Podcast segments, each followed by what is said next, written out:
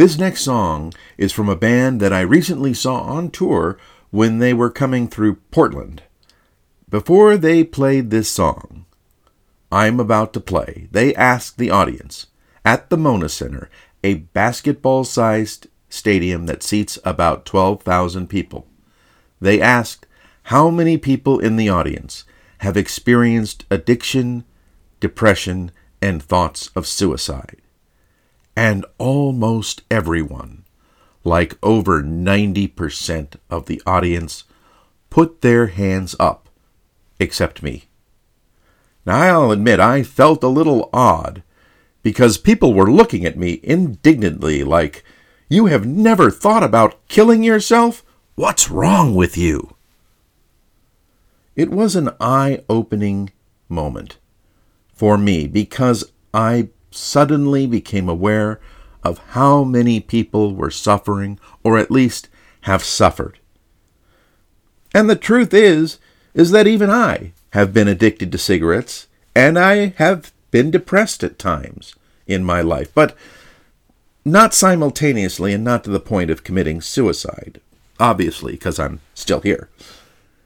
I can empathize, however, how horrible it must feel not to be able to control your own actions, to hate yourself because you are unable to control yourself. There have been many days in my life when I have looked back on the previous day or the, even the previous few hours, and I thought it was a terrible waste of time. And I thought thoughts like, I hate myself and what's wrong with me. If you are suffering, I think it's important that you know that you are not alone. There are lots of people, I would say most people, have had problems with self control and self discipline, and feelings of worthlessness at times in various degrees. If you're feeling worthless, it's important for you to realize that no one is ever really worthless.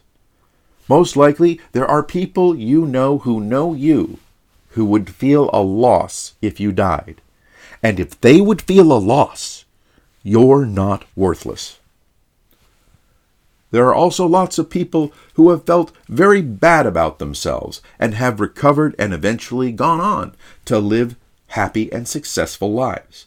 The person who was my best friend, who I grew up with, tried to commit suicide when he was 13 years old. He spent six weeks in a mental institution. And later on, he became a millionaire. He had two kids and became a very happy and successful person.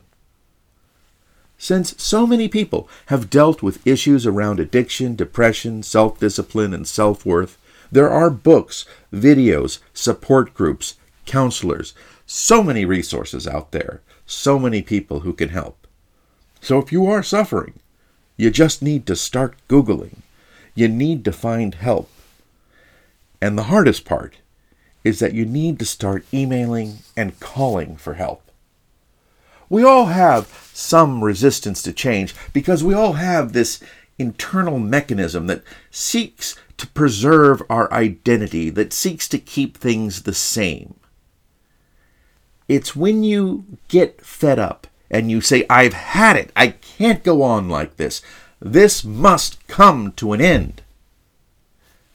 If you know the truth, that your life is worth saving, that you can get help, that you can make the changes that will lead to a happy and fulfilling life, and you get to that point where you say, I can't take it anymore, this must come to an end, that is when you begin.